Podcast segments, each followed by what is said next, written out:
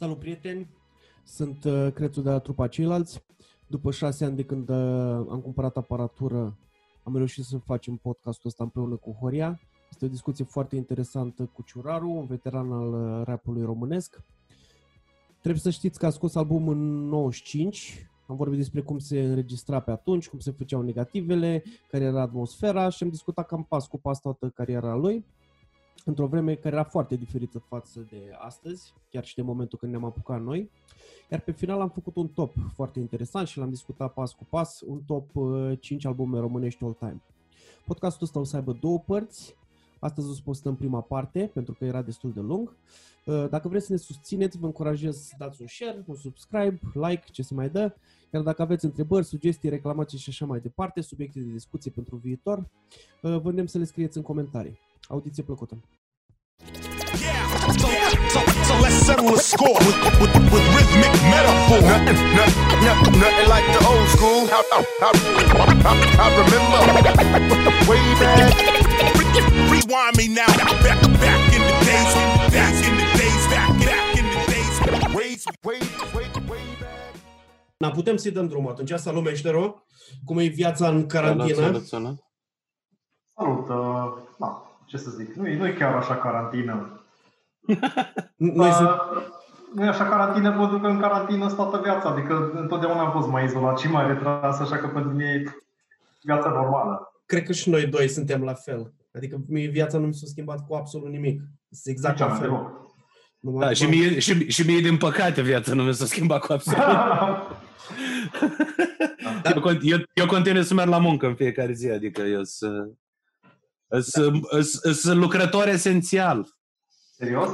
Da, Dar tu lucrezi și cu publicul, asta e iurea, că lucrând cu publicul ai toate șansele. da, da, da, da. Nu, deci la mine chiar, bine, s-au schimbat foarte multe lucruri așa în dinamica ceea ce fac, dar tot mă duc la muncă, n-am nicio carantină, n-am nimic. Bă, și eu mă duc la muncă, numai sunt aici în zonă rurală și așa. Suntem și așa puțin la birou. No, și apoi dacă toată lumea stă în banca lui, în viața lui privată, atunci cred că... Am văzut acum o știu. secundă, meșter, vreau să zic o chestie. Am văzut acum două minute, mi-au trecut așa pe, pe uh, YouTube, pe rapperul Casanova. Îl știi? Bă, da, da, da, era tot așa la mijlocul către sfârșitul anilor 90. Și Am mi-a- auzit de el prima dată, cam deodată cu mine. Da, pe mi-a atras atenția faptul că avea un tricou pe care scria First Rapper uh, ever to make, to make a single album uh, în România. Și de asta, și am văzut Ok. că scria în 95. Tu când ai făcut primul, prim, fix prima, primul album? Mă, și eu tot 95, dar acum nu știu zău, eu nu am auzit materiale de ale lui, dar ce mi s-a spus pe timpul ăla că nu ar fi practic același gen. Adică dacă îi să băgăm totul într-o oală, ceea ce nu e corect, atunci hmm, numai că vorbește unul pe o piesă nu înseamnă că face rap sau hip-hop. Că atunci băgăm și pe Falco la rap și hip-hop. Da, da, da. Uh, cred că făcea totuși altceva. Bine, el oricum nu pare în regulă așa. e foarte comic, recomand și oamenilor dacă o să se uite la chestia asta să caute Casanova. El era cu, la un moment dat, făcea sex rap sau ceva de genul ăsta. Era pe trip. Oh. Exact, exact, exact. Uh, Da, da. Da. Dar n-am auzit nimic, n-am auzit nimic, dar nu, nu știu, nu știu zău. Cea mai Cum tare putea că, să sune. că au scos chestii noi. Eu asta vreau să recomand oamenilor să se uite chestii noi. Dacă vreți oameni de 40 de ani comici, să vă uitați că e mișto.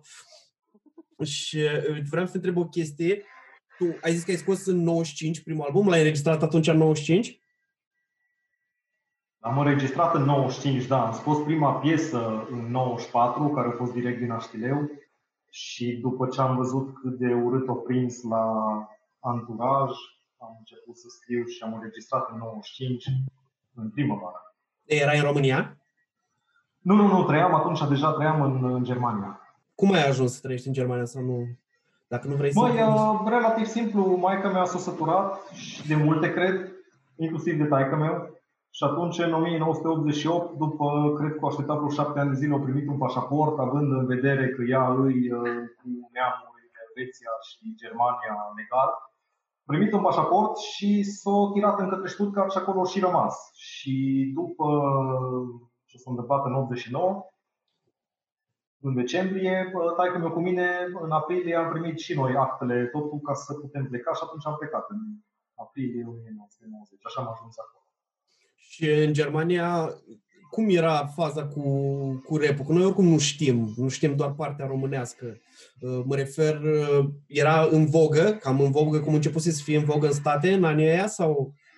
Era foarte în vogă și asta e, asta e norocul care l-am avut eu, că am picat într-o clasă plină de imigranți. Am avut uh, sârbi, uh, croați, greci, turci ca și, ca și colegi, care toți, efectiv toți ascultau uh, numai rap.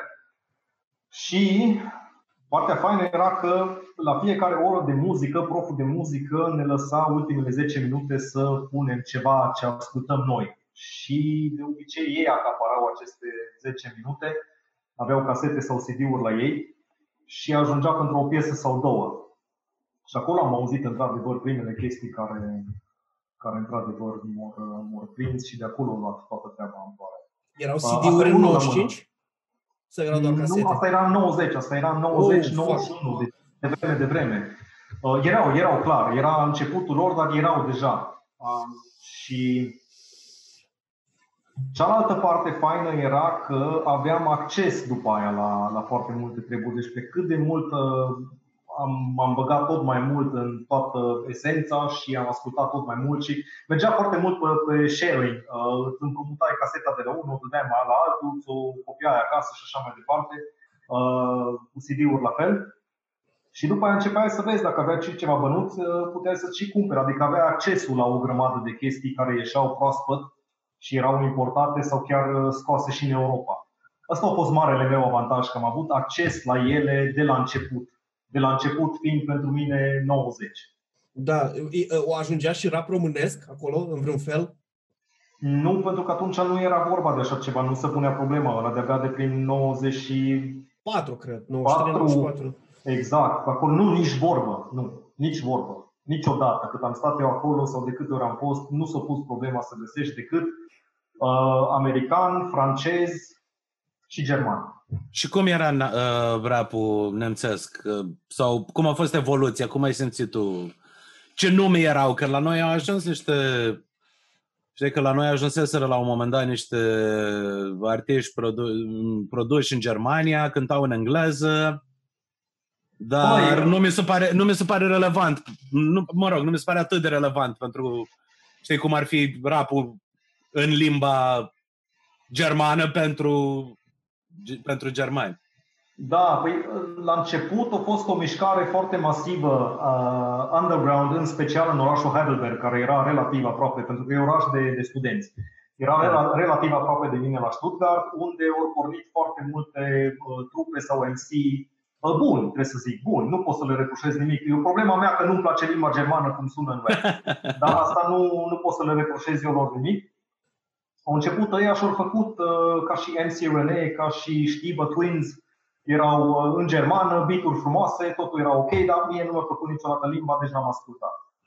Uh, și după aia s-a găsit acest producător, Tony Cotura, la care te referi, care a început să ia sub contract diversi indivizi din Africa, care totuși erau născuți în Germania sau trăiau în Germania de foarte mult timp și începeau să o dea pe un fel de semi-gangster rap, dar cu credibilitate evident zero barat. Credibilitate uh, africană. Da, era Nana, era uh, da. Papa Bear, nu mai țin minte ce mai erau, uh, cum, cum își mai ziceau, dar Nana cred că era cu cel mai mare succes, care au reușit să înșele o grămadă de oameni care au cumpărat căcatul. Dar, da. Eu nu avem nicio idee. Nu avem nicio idee când Nana e din Germania.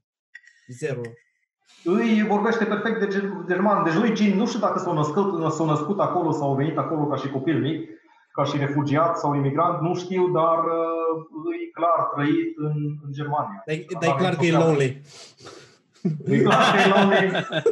Muzica lui a făcut lonely, da, are sigur. Prinsesul foarte bine în, uh, prinsesul foarte bine în România și da, la, fel da. ca și, la fel ca și cred eu n-am știut la început. Eu aveam CD-ul, aveam am avut, uh, bine, am urmărit că au avut vreo două faze. Au avut faza inițială cu Lonely și nu mai știu ce, După care, după vreo 2 ani, au mai scos o, tot așa vreo două, trei hituri, știi? Da, și la da, fel da. N-am, n-am, n-am știut la început, n-am știut la început că nu aveam nicio idee că ar fi din Germania, după care, sau mă rog, că ar fi european în vreun fel, după care am realizat și după care s-au făcut conexiunile instantaneu, pentru că producția, în special pe parte strict muzicală, refrene și așa mai departe, e chiar e foarte tipic uh, europeană dacă stai... Adică odată, în momentul în care știi, ai fix reacția aia, băi, când nu m-am gândit din prima, știi? Că da, e, da, da.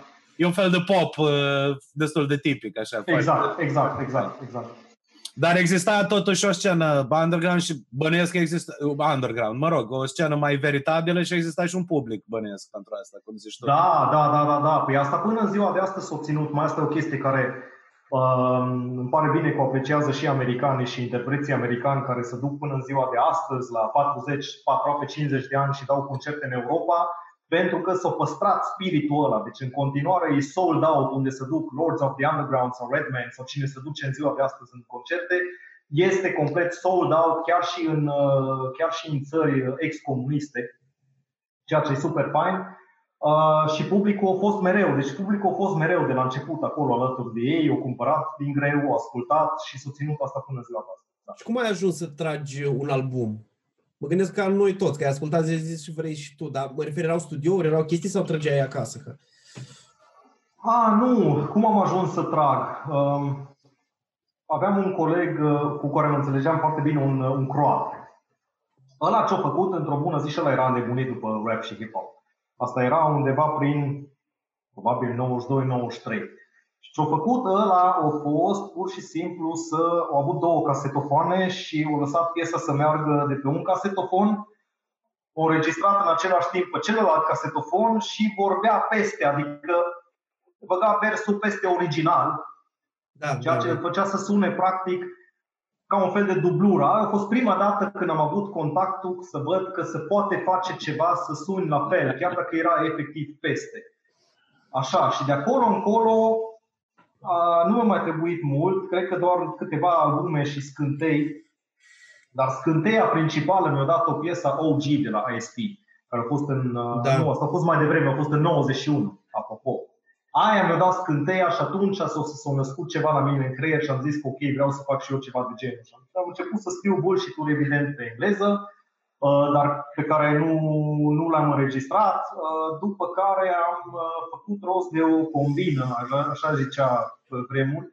Da, da, da, aveam și eu. Ceva decât, da, combină din aia cu CD player, cu două, două casetofoane. Da și avea o funcție de karaoke, avea, avea un input de, de microfon. Da, da, da, da. da. No, și așa s-a născut toată treaba, încât am văzut că pot să las uh, instrumentalul. Pe timpul ăla era super fain, pentru că de fiecare dată când un interpret uh, scotea un album nou, uh, trebuia neapărat să fie însoțit albumul de cel puțin un single. Uh, tot așa pe CD-ul, era piesa principală de pe, sau aleasă de pe album. Și punea și negativul, uh, nu? Și punea negativul, punea o tonă de remix-uri, punea a capela, absolut tot. Și atunci așa făceam încât uh, îmi luam, îmi luam single uh, negativul mergea pe CD player, în timp ce eu înregistram pe, uh, cu casetofonul care avea înregistrare și după aia încă o dată de pe caseta înregistrată pe încă altă casetă ca să trag dublurile. Da, tare. Deci totul trebuia să fie one take, nu să putea greși, pentru că trebuia să încep de la început, nu exista să pui pauză sau chestii. Și, și cu sonorizarea de la microfon trebuia să, să nimerești bine din start, pentru că altfel puteai merge și trebuie să faci încă o dată.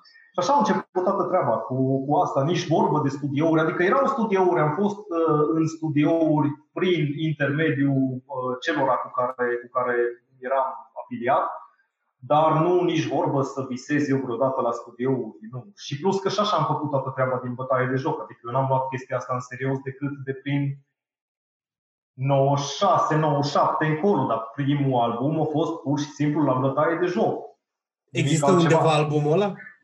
Nu cred că ai vrea a... să-l dai sau ceva, dar mă refer la nu, nu știu să mai existe. Știu că există uh, o copie foarte proastă pe YouTube, dar e completă măcar. Uh, albumul se numea Ce primejdie da. Și da, se aude grozav de rău, dar se mai înțelege, deci nu e... Da. am văzut o poză, era pus, nu mai știu, pe un site ăsta de hip-hop, aveai copertă la el, pentru că am văzut o chestie cu un graf cu ciurarul pe un ceva, pe un tramvai.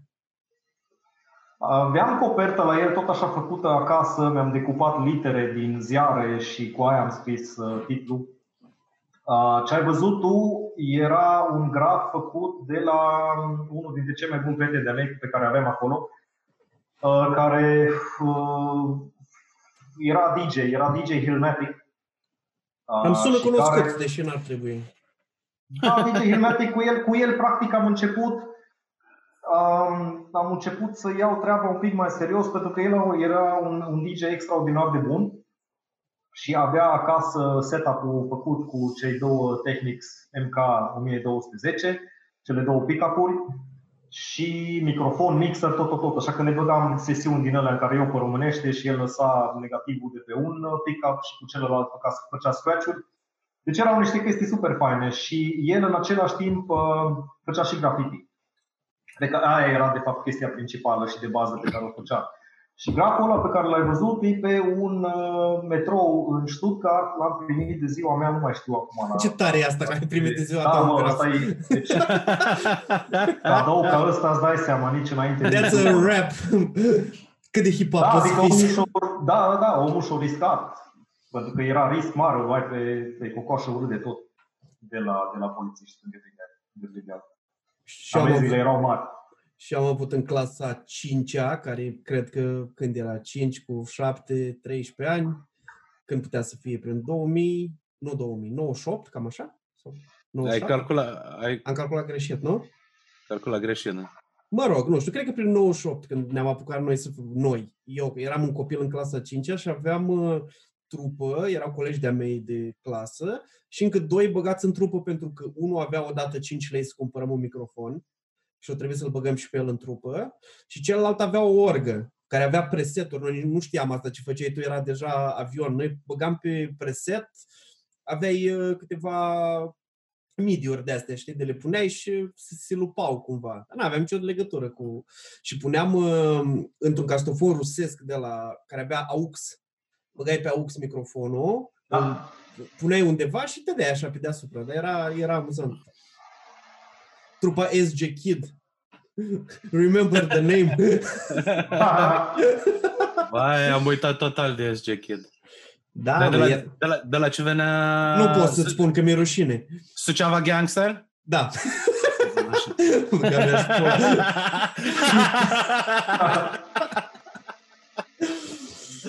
Eram, eram super gangsta. Păcat că nu pot să pun acum că n-am la îndemână, dar ar fi trebuit să pun o imagine cu coperta noastră de album, că e din sala de sport. și erau niște copii și bine, acum na, Dumnezeu să-l ierte, aveam și un băiat care a murit. Deci, practic, noi acum ar trebui să facem bani din SG Kid, știi? Ah. Da. Uh, era... Uh, cum tu când ai făcut albumul, l-ai trimis în țară? Sau cum a ajuns în țară el? Sau la oameni să-l asculte, românii?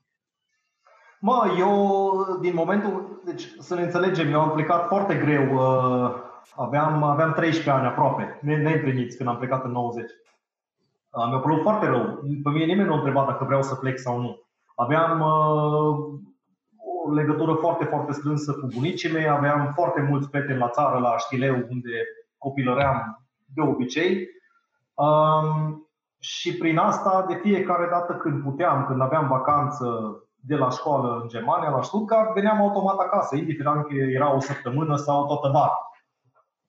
Și pe lângă faptul că deja începeam să aduc eu casete cu ce ascultam eu și împărțeam pe la prieteni, așa s-a întâmplat să pun odată, asta fiind în 94, făcut o compilație cu o grămadă de rap sheet pe o casetă și printre ele am strecurat uh, direct din Aștileu. Și jucam cărți și în casetofon mergea caseta respectivă și vine direct din Aștileu și n-am zis nimănui nimic, am vrut să văd, n-am care reacția reală, într-adevăr. Da.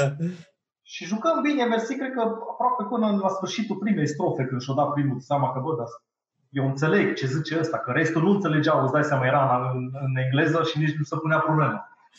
Da. Și atunci, fiind o reacție uh, chiar bună din partea tuturor, am făcut albumul ăsta și am făcut exact uh, 5 copii pentru cei mai buni prieteni ai mei, 5 bucăți care erau și la fiecare au ajuns una și atât a fost.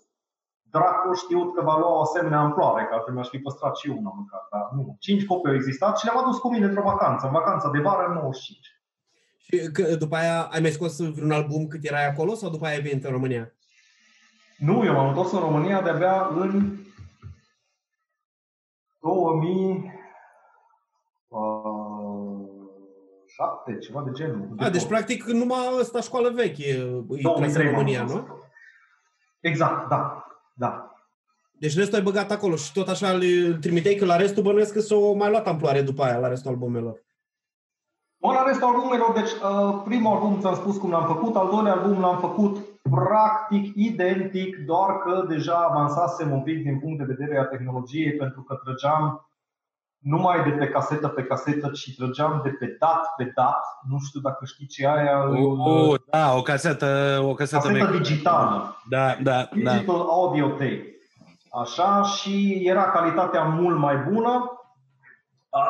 Acolo deja au și venit primele scratch-uri, nu proprii pentru că nu le-am făcut eu, dar proprii pentru mine de la diversi DJ, DJ Hilmatic sau uh, Stellan, uh, Zomerzeit, STO, și ăsta au schimbat numele de cachiloții. E bă, băiatul la german, nu? Care dea și bucăți. Că exact, cânta, exact, exact, exact, exact, da, da, da. După al treilea album uh, l-am făcut integral pe clapă, exact cum ai zis tu, avea ăsta uh, tot așa o clapă de la Technics.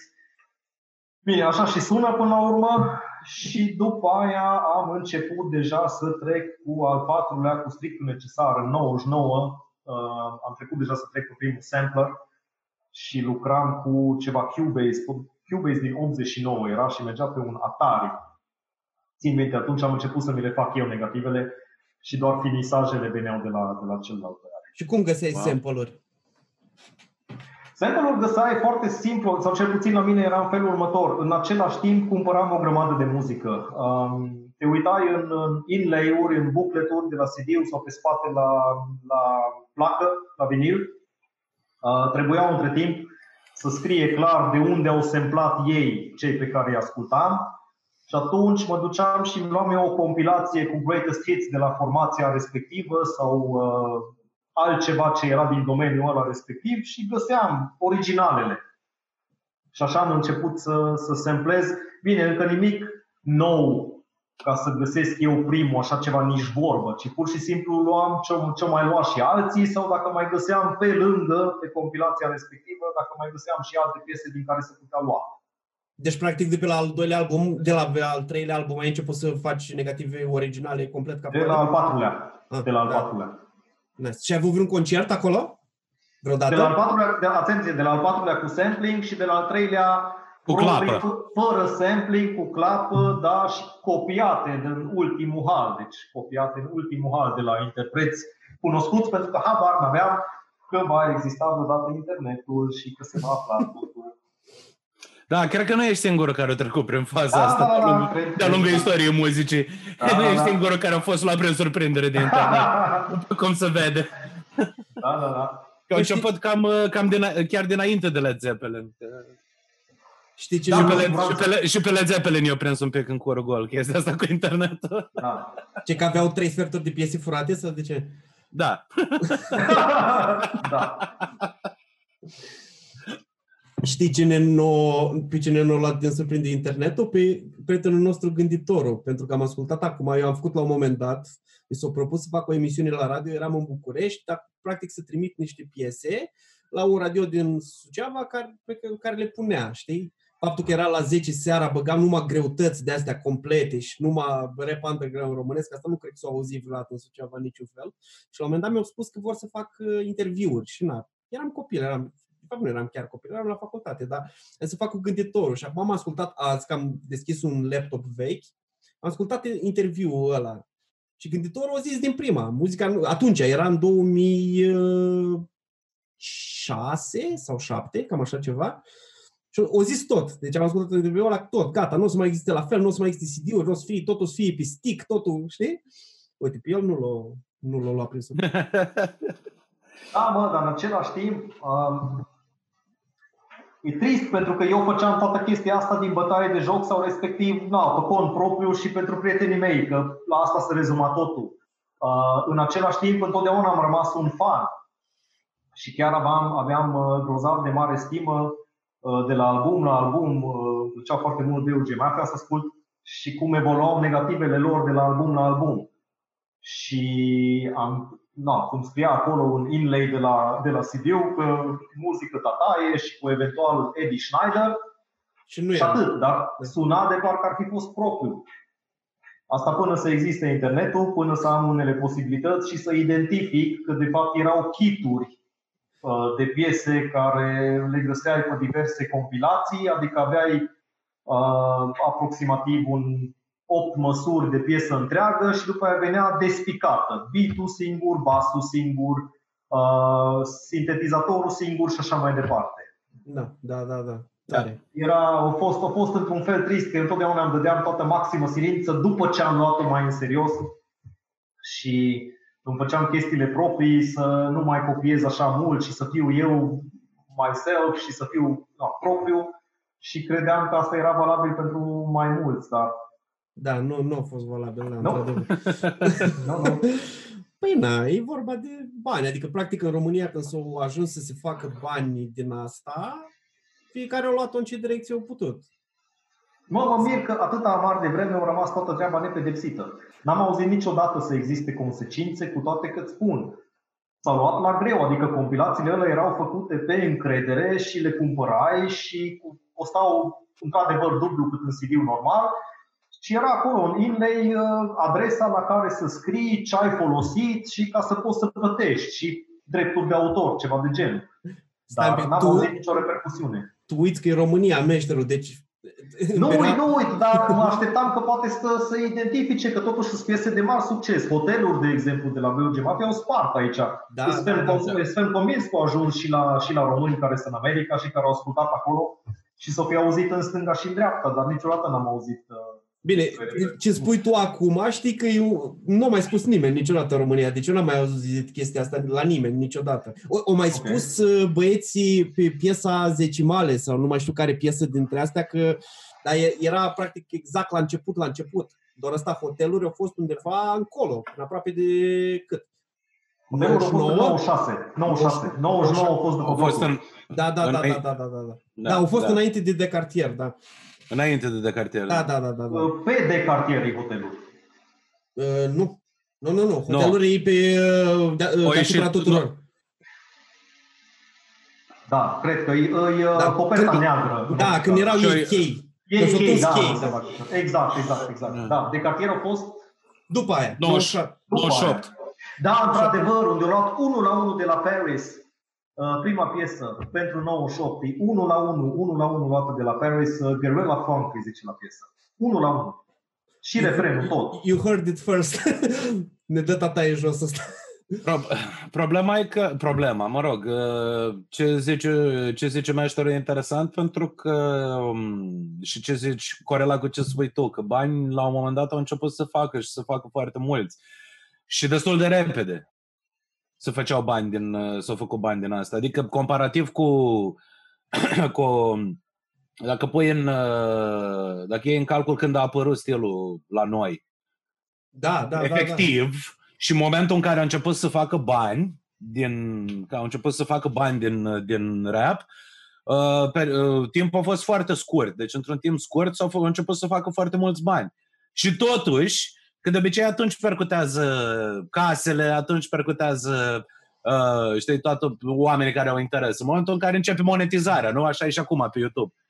Că m- pentru cineva care are, bine, că acum salți algoritm și așa, dar cineva care are trei vizualizări la un video, există șanse mai mici să fie taxat ca, decât cineva care are 100 de mii de vizualizări și pe care îi dă, îi dă jos video uh, dacă are uh, vreun o problemă de copyright, îi dă jos video în 3 minute. Așa și atunci, știi? adică, băi, ai au crescut atât de mult, să făceau atât de mulți bani și totuși încă nu s-a sesizat nimeni, a căror drepturi erau, uh, erau încălcate, Și- practic. Și mai ales având în vedere că uh, casele de discuri din străinătate începeau încet, dar sigur, prin alte filiale să-și deschidă, să-și pună câte un picior în România. Da. Sony țin minte că au fost printre primele, dar nu mai știu acum prin intermediul, nu știu de cine, nu știu, nu știu cum îi zicea la, la varianta românească la care era afiliată cu Sony Music, dar destul de devreme au venit. Destul de devreme și nu s-au întâmplat absolut nimic. Da, și ei, ce mai tare, că ei erau la rândul lor piratați de oameni care piratau casete pur și simplu. Că, de exemplu, în Suceava Da. se găseau în două, trei locuri casetele originale și eu le luam tot timpul de acolo, că așa, și restul la Tarabei se pirata La, la masiv. la greu. Deci masiv. ei- eu Care- sunt sigur că mai mult care de două, jumate. trei? E la Piața Mică era unul, de acolo Și cumpăram care eu. mai erau celălalt? Și cred că mai Păi era da, și la acolo îmi Bucovina. luam și eu. La Bucovina, cred că mai era unul. Era undeva, era mai era undeva un de asta cu casete. Și uh, Aflu și eu acum. 20 de ani mai... n-am fost 20 de ani niciodată, prea nu știu, târziu. poate, poate e un E mit. prea târziu. Mai spuneau alții care, care își cumpărau. Eu știam, eu știam numai din piața mică, eu de acolo mi-am luat. Cel puțin partea asta de, de muzică românească, gen hip-hop și așa, numai dintr-un singur loc știam că se poate lua. Era doamna aia blondă care știa Da, totul. în schimb, în, în, în schimb uh, uh, casete piratate și astea erau literalmente peste tot. Adică sunt sigur că literalmente e cam un, peste sf- trei sferturi din vânzări au fost pirat. Sunt sigur de Ah, asta. clar, clar, clar. Da, clar, clar. Și să nu uităm că aveau un anume preț uh, și erau în niște ani în care pur și simplu nu prea erau bani. Deci nu prea erau bani, oamenii nu prea aveau, să nu vorbim de uh, audiența target care erau tineri, nu prea aveau bani. Și atunci, Nu, clar, erau că se rupți în duceau cur la și- propriu. Exact, exact, exact. Și, și, bă, și, și materialele erau mai ieftine comparat cu acum, dar uh, și banii erau mult mai puțini. Adică era Da. un lux, era un lux pe care marea majoritate a co- copiilor, să zicem, dar nu numai a copiilor, și a adulților pe care îi cunoșteam, nici măcar nu-l înțelegeau. Deci oamenii din jurul meu ei nu înțelegeau conceptul să dai prețul the face price pe, pe o casetă audio. Deci Exact. era ceva care le, le exploda creierul. Adică cum? Exact, exact. Era ultimul lucru pe care l-ar fi făcut. uh, Ca, ți-am zis, ca, ca, ca și chestii de lux. Adică era mai sus decât luxul, știi? Că înțelegeau, înțelegeau cum e să plătești ceva de lux, dar asta era mai sus de atâta. Era cumva că te cam spărgeai în figuri dacă îți luai... Așa e, așa e. Cel așa e. puțin Nu, în nu, Suceava era spargere în figuri, să-ți iei o casetă originală, adică hai. Cred că peste tot, cred că peste tot. Asta a fost și problema. Uh, În Bihor clar era în Oradea uh, un lux și da, și în jurul meu se vindeau o grămadă de chestii piratate și de acolo îți puteai permite, vei permite. Asta este. În rest, mai mult de o casetă originală pe lună, nu cred că... Da, nu. Care oricum era o zi specială, oricând ar fi Exact, fost. exact. ceva... exact, exact. Oricum te duceai, dacă, te, dacă mă rog, reușeai, uh, depinde ce situație aveai acasă și cât de tolerată era chestia, depinde cu cine mergeai. Eu, eu, nu, av- eu nu aveam așa că mă, când mergeam, mergeam cu copiii de la bloc. Și îți dai seama că mergeam 50 ca să cumpărăm o casetă. Era, Da. să Și știi făceau că- excursii de o zi până la magazin, se ducea toată lumea, intrau doar câțiva care era, străgea la sorți. Era, era ceva, na. Dar s-a dat legea aia prin, nu mai țin minte, 98 poate, când s-a interzis vânzarea către copii, țin minte și acum, și nu te lăsa pur și simplu să, la magazinele astea care vindeau legal. Și țin minte că am trimis-o pe Da, bunica din mea. cauza Bunica mea- textelor. Da, din cauza textelor, da. Ok. Și uh, bunica mea se ducea, făcea piața și avea lista ei cu zarzavat, uh, nu știu ce, rime de bine, după blocuri, cartofi. da. Da, Da, sunt, mă, ce, ce ipocrizie, mă. Hai că atunci mai înțelegi că eram relativ proaspăt în democrație și hai că mai înțelegi, dar până în ziua de astăzi, adică suntem un popor care atât de mult putem înjura, deci este absolut incredibil, ca practic orice popor din Balcan, pentru că toți înjurăm de numai. Dar în continuare, când vine vorba de traduceri sau subtitrări, când te duci în 2020 la film, la cinema, nu se traduce absolut nimic, să mătur așa un pic sub cobor, dacă mai blastămă la pe engleză sau în ce limbă o fi. Și asta văd că se ține. Nu, Da, nu da. înțeleg de ce. în, în continuare, în România, engleza nu e cenzurată deloc, deși foarte Nu, nu, multă deloc, lume știe deloc. engleză. Dar sunt subtitrări la fiecare rahat. Când te duci la cinema, n-ai încotro decât să-ți dai subtitrări. Și atunci când zice unul fuck you, atunci se traduce în continuare cu uh, du-te Dă-te dracule. dracule, Dracule, da. Cât băgam când îți povesteam eu că puneam muzica asta la radio, deci băgam niște piese care, Dumnezeule, deci era, și era în engleză, na, oamenii ar fi știut, dar oricum, na, cine asculta radio în Suceava. Ai, da. Și cine asculta hip-hop sâmbătă seara la 10. Um, într-adevăr, uite, asta e o chestie la care nu m-am gândit chiar, chiar așa. Uh, oricum, uh, e, cum să zic, e celebră, oarecum e celebră uh, diversitatea înjurăturilor uh, românești.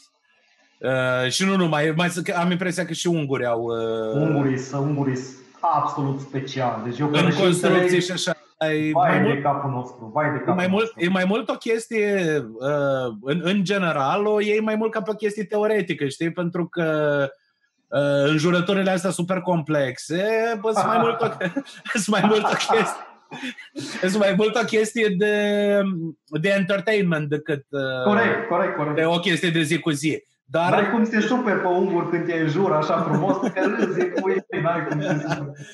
Dar uh, acum m-am gândit, uh, prin comparație cu, ma, de exemplu, lucrând, uh, lucrând aici într-un birou, în, uh, într-o altă țară, bine, normal că limbajul se menține la un nivel că na, nu se știe ce scapă. Dar și când scapă, nu cred să scape mai mult de două cuvinte urâte constant, considerate urâte. Deci cam atâta so- posibilitățile. În sensul și când cineva e super, super nervos și zice că, băi, gata, să zicem că stăm între noi și o lăsăm jos, sunt două chestii, ma, în principiu, dintre care unul nu e chiar așa urât.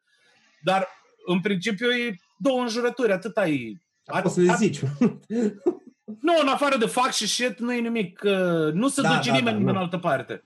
Da. Nu se duce nimeni Da, în da. altă parte, uh, organic vorbind, știi? Adică ca manifestare. Că pe mine dacă mă ia de jos și, mă rog, dacă îți de unul singur și așa, încep să le zic în română cu voce tare așa, la așa și înce- știi, ca să f- funcția aia catarctică, dar uh, în ceea ce îi privește pe ei, când sunt cei mai nervoși și cei mai exasperați și așa, nu scapă, nu au, nu există chestia asta, într-adevăr.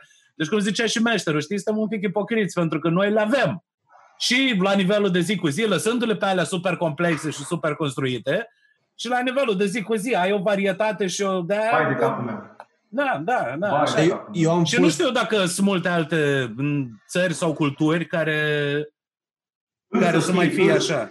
Îs, uh, uh, îți spun, am avut, am avut colegi și, și, uh, și sârbi și croații, iar nu copii mici, ăia știu frumos, foarte frumos să le, să le învârtă, să le pună, să le rânduie, uh, să-ți înșire toată familia frumos, de la unchi, la mătuși, așa, așa, așa frumos sună și sonor, e absolut grozav.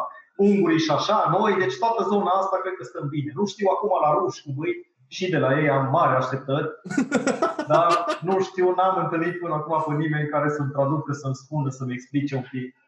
Da, da, da, bun, eu, eu spuneam că tu te referi, te-ai referit în, în special la zona asta de Balcani. Dar în cum mergi un pic mai, mai încolo, nu știu dacă... Nu, e dezastru mai încolo. Deci dacă, dacă mă gândesc la nemți, de exemplu, ăia nu știu înjura, deci ăia au Da, uh, da, da, uh, da. Arschloch, care e asshole în principiu, și eventual un fuț pe măta, dar cam acolo se termină. Deci nu nici vorbă de Dumnezei sau Hristoși sau Sfinți, uh, altare și așa mai departe. Nu, nici vorbă. Eu am fost impresionat, uh, impresionat, nu impresionat, dar să văd chestia asta cu ipocrizia asta și cu, știi că doar și în România, la un moment dat, uh, și mafia și probabil și alte trupe au fost uh, la modul date jos de pe scenă pentru ceea ce cântau. Da, da, da. Nu mai zic de oprobriu public și așa. Dar asta s-a întâmplat și în America. Cu anumiți rapperi care pur și simplu au fost interzis să mai cânte prin procese și prin alea pe care până la urmă le-au câștigat. Dar parcă la Da, ei da, au da, luat- da. au luat-o mai Doar mult în că- serios decât la noi. La noi a fost așa o perioadă de puțin. Absolut, doar că acolo s-a întâmplat relativ la început, uh, s-a rupt mâța în două, s-au câștigat niște procese și de acolo încolo au zis, bine, fraților, dați să sune, atâta numai să fie uh, Parental Advisory sticker pe fiecare uh, album și asta este. Uh, și asta este, acolo s-a terminat totul. În timp ce la noi, în continuare, de parcă nu s-ar înjura. Deci asta vrem să facem cumva, Da. să se înțeleagă. Da. Suntem un popor de ipocriți oricum, asta în da, da, da, da. absolut tot ce facem noi în general e de ascuns supreș. Ce vreau să te întreb, tu cred că ești singur, nu, bine, acum au mai apărut ceva moldoveni, care îți păstrez accentul, accentul tău pe piese. Asta până la tine eu n-am mai auzit niciodată în România. Aveai chestia asta de la început? Te-ai dus cu gândul că așa o să fie sau nu, nici măcar nu ți-ai pus problema? Nu, nu s-a pus problema, eu așa vorbeam. Acum vorbesc civilizat că nu, am 40 de ani și mi-a trecut toată treaba, dar pe timpul ăla eu așa vorbeam în fiecare zi cu prietenii mei pentru că eram foarte legat, chiar dacă am, am născut în Cluj și am trăit acolo primii 11 ani, dar ea nu sunt mare lucru. De la 11 ani încolo și până la 13 am trăit la Aștileu, deci la țară, în Bihor. Și după aia de fiecare dată când m-am întors în fiecare vacanță de 3-4 ori pe an din Germania, mă, mă întorceam doar la Aștileu. Deci efectiv așa vorbeam în fiecare zi, nu se punea problema. Mi atunci, de, ce să, de, ce să, de ce să, adică așa le-am scris din start, așa le-am înregistrat din start, niciodată nu m-a trecut prin cap că ar trebui să fac altceva. Plus că nu aveam termen de comparație. Adică da, eu tot ce auzisem era în, e tot ce auzisem era în uh, engleză, germană și franceză și hop și eu cu tichetul pe românește. Asta era româna pe care o vorbeam eu atunci, așa le-am scris, așa le-am înregistrat, nici s-a pus problema. La e noi a fost... zis ok când au început oameni să, să, să critique chestia asta, am zis, bă, dar ok, nici nu mă așteptam la așa ceva să, să, să spună cineva ceva, adică dacă ăsta sunt. Da, la noi a fost invers, că noi având termen de comparație, probabil nici nu ne imaginam cum ar fi să o dăm uh, normal, știi? Că da, tot ce da, da. ascultam da. la noi da. era... Și am văzut că, uite, de exemplu, moldovenii sunt câțiva, zic de Jaca, care rupe, absolut rupe acum, Uh, bizar, îl știi, pe băiatul din da. Moldova. Așa, care rupe și încă câțiva moldoveni. Am mai auzit pe unul Valera, nu știu cum. Dar super, deci pe partea asta de... Da, care a ieșit acum câteva zile, da. piesa aia, da. Întoarcere de asta la cum îți ei și majoritatea au făcut schimbarea din mers. Adică au pornit pe chestia asta total românește, total corect, total așa și după aia s-au întors la, la cum sunt, sunt ei de fapt și se vede în muzică foarte mult chestia asta. Da, eu... Zi, zi, zi, maestru. Ăsta a fost un, uh, un mare farme când am, când am descoperit pe Bizar, de exemplu, pentru că Bizar e vechi, e de mult în joc și la el, de exemplu, întotdeauna era așa că nu l-a interesat și el și își înregistra piesele cum, uh, cum vorbea, cu accentul ăla chiar, chiar adânc. Uh, asta a fost și ceea ce m-a atras la voi cel mai mult, pentru că voi chiar dacă nu, nu vorbiți nici în, în viața de zi cu zi, extrem de moldovenește, dar am apreciat foarte mult că niciunul dintre voi nu a încercat cumva să surpreseze, să ascundă în piese de unde veniți și ce faceți și cine sunteți. Asta e și treaba care îți spun. Asta a fost prima, prima, prima chestie, pe lângă muzica de calitate pe care ați făcut-o întotdeauna. Dar asta a fost un mare, un mare factor, că am văzut uh, niște frați aici care nu dau nici ei un futai și nu uh, vorbesc în halul în care vorbesc ceilalți era chestia asta. La... Au fost mulți rapperi de ăștia plecați din uh, Moldova, care ei fiind în Moldova, vorbeau numai cu pă, cu de pe piese mă refer, știi? Ceea ce mi se pare de, mi se pare da. iurea, nu știu, pur și simplu. La fel și oameni plecați de prin vest, de la Timișoara, din Arad, toată lumea migra la un moment dat la București, mă, și vorbea și începeau să vorbească de parcă acolo ar fi crescut în puii mei. Nu, nu, nu, era atâta lipsă de, de, de totul era Fals. același gri cumva, nu știu, nu, nu era diversitatea respectivă care poți să o faci prin limbajul ăsta, mă. Pe da, uite, de exemplu, yes. ce apreciez eu cel mai mult, scuz-mă un pic, Corea, ce apreciez eu cel mai mult la perioada asta veche din hip-hop, nu e neapărat că era super tare, că nu era așa de tare. Era, era cum era, dar în schimb, factorul autenticitate era maxim. Adică nu găseai doi MC la fel. Corect. Da, toată Corect. lumea, de la voci de astea dubioase, gen DCN-ul, Ioio, piele și de la Ghet, piele și os, toți aveau ceva, aveau un skepsis, ceva, știi? Da, era e... măcar era entertaining. La da. noi, acum, ca să fim uh, bine, ca asta se poate duce în diverse direcții. Adică eu cumva înțeleg uh, cam toate, ca, în, înțeleg cam toate atitudinile de aici. Uh, noi avem în, în România și în limba română în general, avem încă avem o stigmă pe accente. Stigma pe accent este foarte, foarte mare și o să dispară foarte greu. Uh, pentru că așa am fost învățați, asta a fost, e parte din cultură, știi? Trebuie să denigrezi pe cineva, trebuie să denigrezi pe cineva cum, cumva.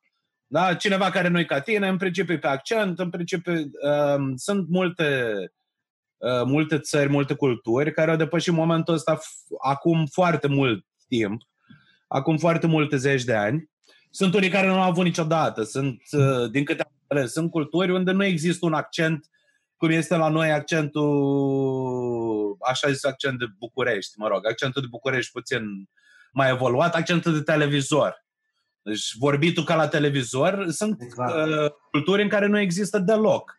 Deci nu există o regiune. Că eu încercam să vorbesc cu, cu oameni din, din diverse locuri și întrebam, bun, la voi în țară, uh, care este regiunea care dă tonul pe accent? Și ei nu înțelegeau la ce mă refer.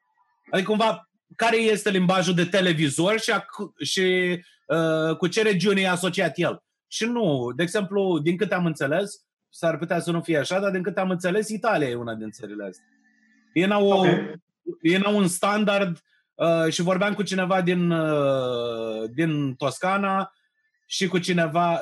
Au diferențe uh, regionale la modul că se consideră unii, unii mai poși decât alții pe accente, dar nu este unul care este accentul. E, Nu, nu, nu. uh, care e accentul cum e la noi, trebuie să vorbești într-un singur fel. E, la noi există stigma asta pe accent, se vede foarte bine. Deci pe partea asta, pe partea culturală, cel mai bine o vezi la televizor. Și întotdeauna, dacă vrei pulsul la chestia asta, te uiți la un televizor. Te uiți mai mult la știri. Te, te uiți la știri. Te uiți la știri în Marea Britanie, de exemplu, ai să vezi că nu numai că este uh, acceptat, este încurajat. Accentul local, într-o țară care, în momentul în care mergi 50 de kilometri, în orice direcție, din punctul în care ești tu, în principiu ai schimbat vreo trei accente în 50 de kilometri. Este, ți nu numai tolerat, este și încurajat.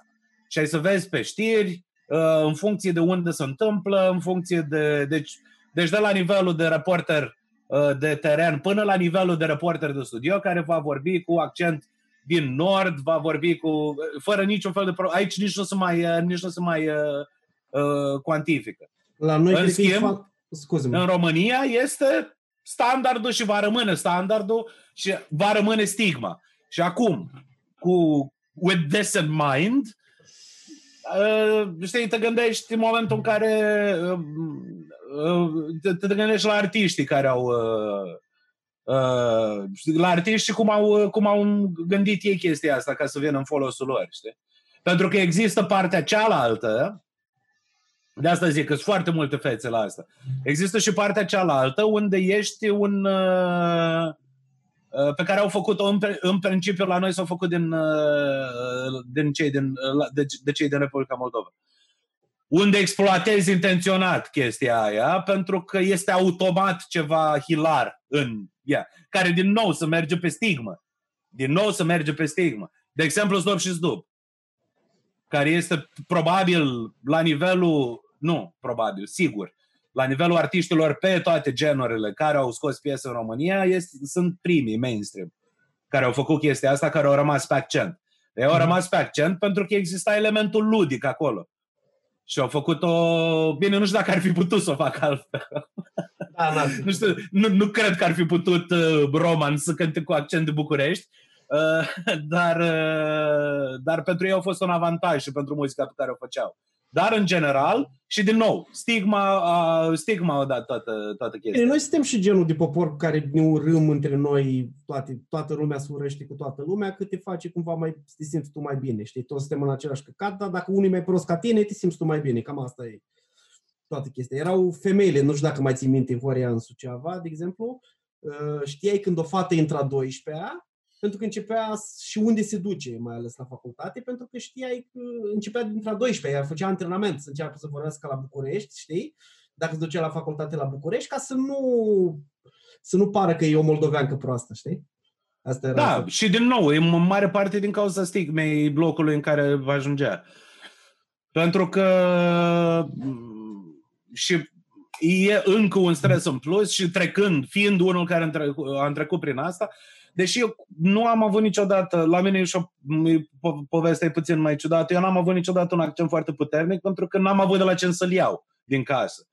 Pentru că maica mea puțin are un accent puțin mai moale, Taică meu, în schimb, el a avut un accent oarecum neutru cam toată viața lui. Păi, dar nu pentru, în Suceava, nu? Pentru că a stat în, o locuit în Constanța până la, adică o muncit în Constanța până la 40 și ceva de ani. Și în casă, deci eu n-am avut chestia asta regională. Eu n-am avut bunici la țară, Uh, deci n-am, n-am avut, nu am avut. Eu am prins accentul, accentul mult mai mult, că de asta zic la mine și comic, doar de când stau cu Nelly în casă. pentru, că Nelly are, pentru că Nelly are accentul și eu l-am prins de la ea. Ceea, ceea ce înseamnă de, de la 25 de ani încolo. Deci eu până atunci n-am, nu l-am avut, că n-am avut de unde. Uh, dar sunt oameni care, și tot am avut, adică am simțit-o pe pielea mea, mai ales în conservator. Da, deci da, am da. simțit-o pe pielea mea că acolo erau, erau probleme, au fost probleme. Pentru cineva pot să înțeleg uh, pot să înțeleg schimbarea asta pentru că e un stres în plus. Deci numai cât te, te duceai într-un oraș nou, într-un mediu nou, cu colegi noi, cu oameni noi și așa, mai e și chestia asta care atârnă după tine ca o tinichea, că așa era privit. Când deschidea cineva gura și vorbea cu accent, deja era... Oh, oh. Pot, da. pot înțelege chestia asta. Că au fost niște drame. Am asistat la niște drame de-a lungul, de-a lungul anilor. Meștero, ce vreau să, mai, să te mai întreb.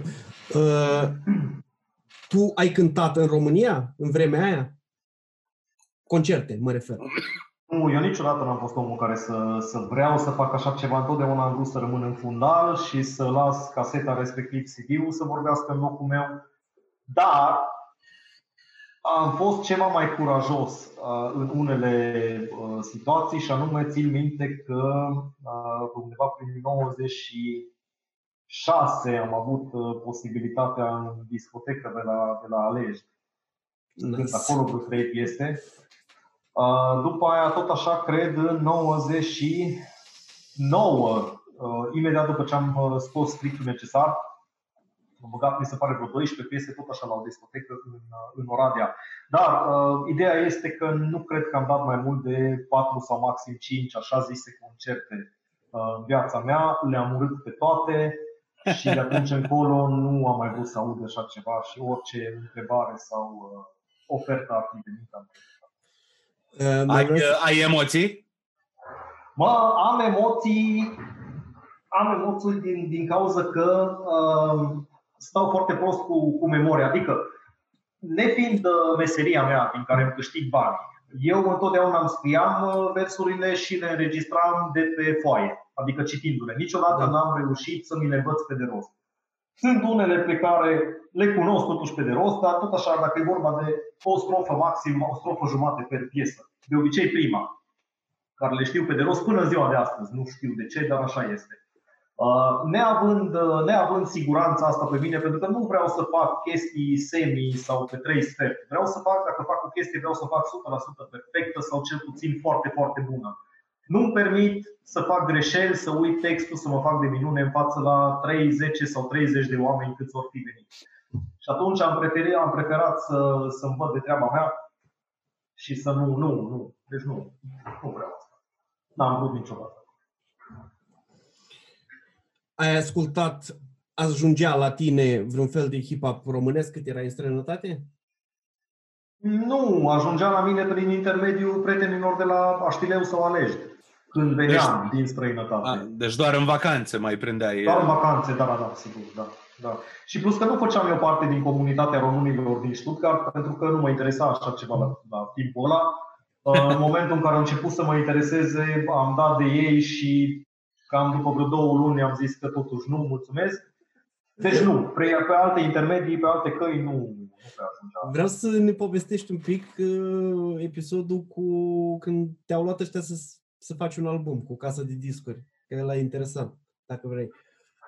Mă, da, îți spun, uh, era, era târziu în vară, pe undeva spre toamnă 1999 și m-a sunat un, uh, un producător polonez Uh, Robert Cepiela, care avea o casă de discuri și care uh, promova și lucra sau scotea pe piață pe cei de la, de la Genius, dacă nu mai spune ceva. Da, da clar. Clasic. Și făceau, făceau ceva dance pop de la Timișoara, mi se pare, și mai avea sub contract Soto Inteso. Da, Sfântul oh. și Michele. Exact, exact. Știu. Ne-ai, da. prins, ne-ai prins pe felie, sunt... Caterinca alea. Și m-a votat pe mine telefonic dacă mi-aș putea imagina. Eu am zis, da, sigur, în principiu, cum să nu. Și atunci, undeva, cred că chiar în toamna sau iarna aia respectivă, în 99, uh, am avut iară vacanță, am venit în România, m-am întâlnit cu el și totul suna foarte ok, adică și contractul care mi l-a, mi l-a oferit era, mi se pare, pentru ce am auzit din branșă că se poate mult mai rău, era un 60-40 în casările, adică pentru 60 tine? la el, 40 ah, la mine. Da, ok. Uh, no. În fine, nu, mie nu mi-era de asta, că știam că nu n-am, n-am ce să mă aștept să fac bani din asta în România. Tocmai Deși atunci se scotea chiar orice. Deci dacă era hip-hop, ieșeai pe piață. Am ascultat unele... Da, dar uite, tocmai am vorbit adineauri despre, despre casetele piratate. Deci încă da, nu da, eram da, acolo da. încât să-și permită foarte multă lume. Da, da, Banii da. probabil că, nu știu dacă veneau pe timpul ăla, dacă erai difuzat la radio, de ce să fiu eu difuzat la radio cu cum vorbesc? Deci ce ai um, În fine, eu am, eu am propus atunci, pentru că era proaspăt ieșit strictul necesar, am zis, bă, hai să scoatem pe ăsta pentru că e cel mai actual, în timp ce el vroia să mergem un pic înapoi și să luăm de pe albumele anterioare niște piese care consider eu, consideram, aș fi considerat eu că ar fi fost de succes, plus altele care i-au plăcut lui. Atunci am zis, fuck it, putem face și asta. Mi-am ales piesele, și am început, dat fiind faptul că toate piesele respective erau bazate pe negative de pe maxi single-uri sau sample-uri, uh, unde nu exista niciun fel de posibilitate să plătești așa ceva în România, pentru că cred că nu știu, nu știu cât costă un asemenea sample să te duci să plătești în America, nu știu, dar n-am vrut să riscăm în orice caz. Și atunci, um, eu fiind sub presiune de timp în vacanță în România, asta Câți ani aveai? A trebuit să fac un calcul, dar teoretic am avut 23. Ah, deci nu era în, da. Asta a fost cu undeva în, da, 99, încă, da, 99-2000. Eram sub presiune de timp, um, trebuia să trag repede și nu era vreme să asist să se facă negativele în prezența mea. Studioul era la Timișoara, unde erau doi uh, domni care făceau instrumentalele pentru Genius, pentru toți pe care vi l-am uh, enumerat. Știu din start la ce auzisem că nu mă pot aștepta. Adică erau doi români albi la 40 de ani, n-ai ce să te aștepți acum să facă negative de, de hip-hop. Și atunci am zis, ok, am tras pe metronomul din cască toate piesele respective pe clip și am zis, ok, mă duc înapoi acasă și îți trimis, uh, evaluas, evoluasem de la dat la mini-disc și am zis că le trimit un mini-disc cu uh, diverse tobe, beat, loop-uri, ce, ce aș vrea eu să se folosească ca și bază la, la negativele respective. Pentru că totdeauna am știut că dacă, dacă beat-ul e ok, dacă tobele sunt ok, atunci mare lucru nu mai poți să distrugi de acolo încolo, indiferent cât de habarnist ești, pentru că în hip-hop asta e tot ce, tot ce contează în primul și în primul rând, uh, erau beat Bun. Am făcut asta și efectiv nu s-a luat în considerare. Adică absolut nimic uh, din tot ce trimisesem și tot ce vroia. S-au făcut niște negative proprii 100% de către ei, care nu aveau absolut nicio treabă cu uh, hip-hop-ul sau cu rap-ul pe care îl făceam eu până atunci. Adică erau foarte moi, erau. Na, nu, era, nu era foarte în regulă. Era muzică pop, asta era toată treaba. Problema cea mai mare a fost că, așa am zis din start, că nu se poate să se iasă ceva material cu numele meu pe el până nu-l ascult, până nu-mi dau ok că poate mai sunt chestii de modificat.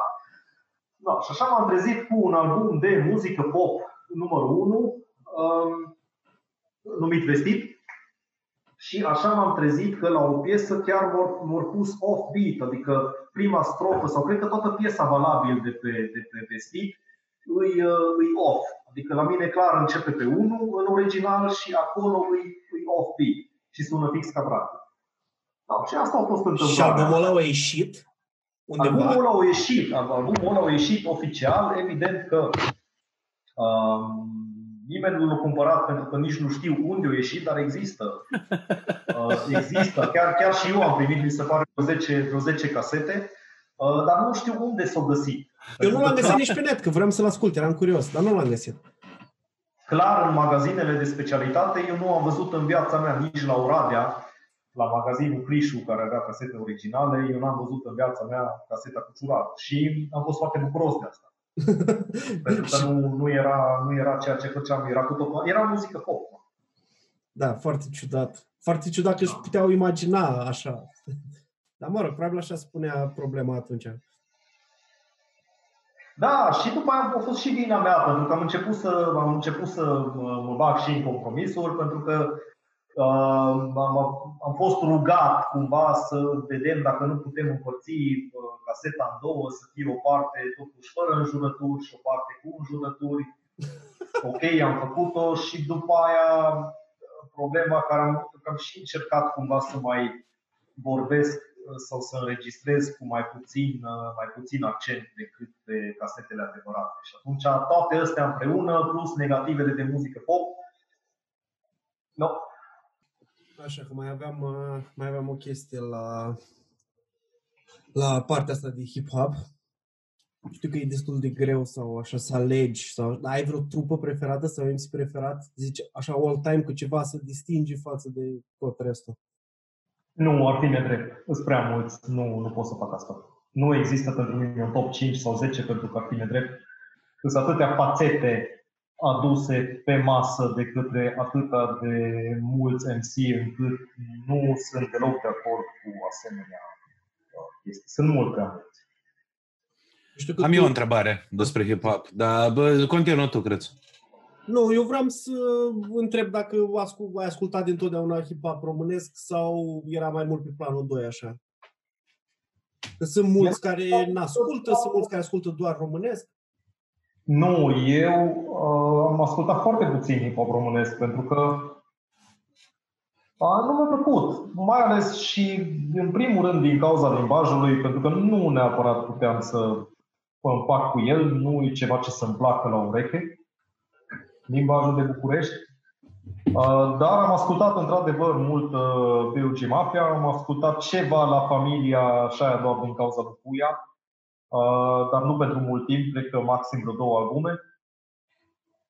Și cam atât după aia am dat de voi, pe care m-am ascultat și vă ascult încă până în ziua de astăzi și în rest. Chestia asta, că nu mai țin minte, pur și simplu nu mai țin minte cum ne-am, cum ne-am conectat. Că prin Viclot. Mi-ai povestit la un moment dat, dar nu exact. mai exact prin Viclot, da? Da. da.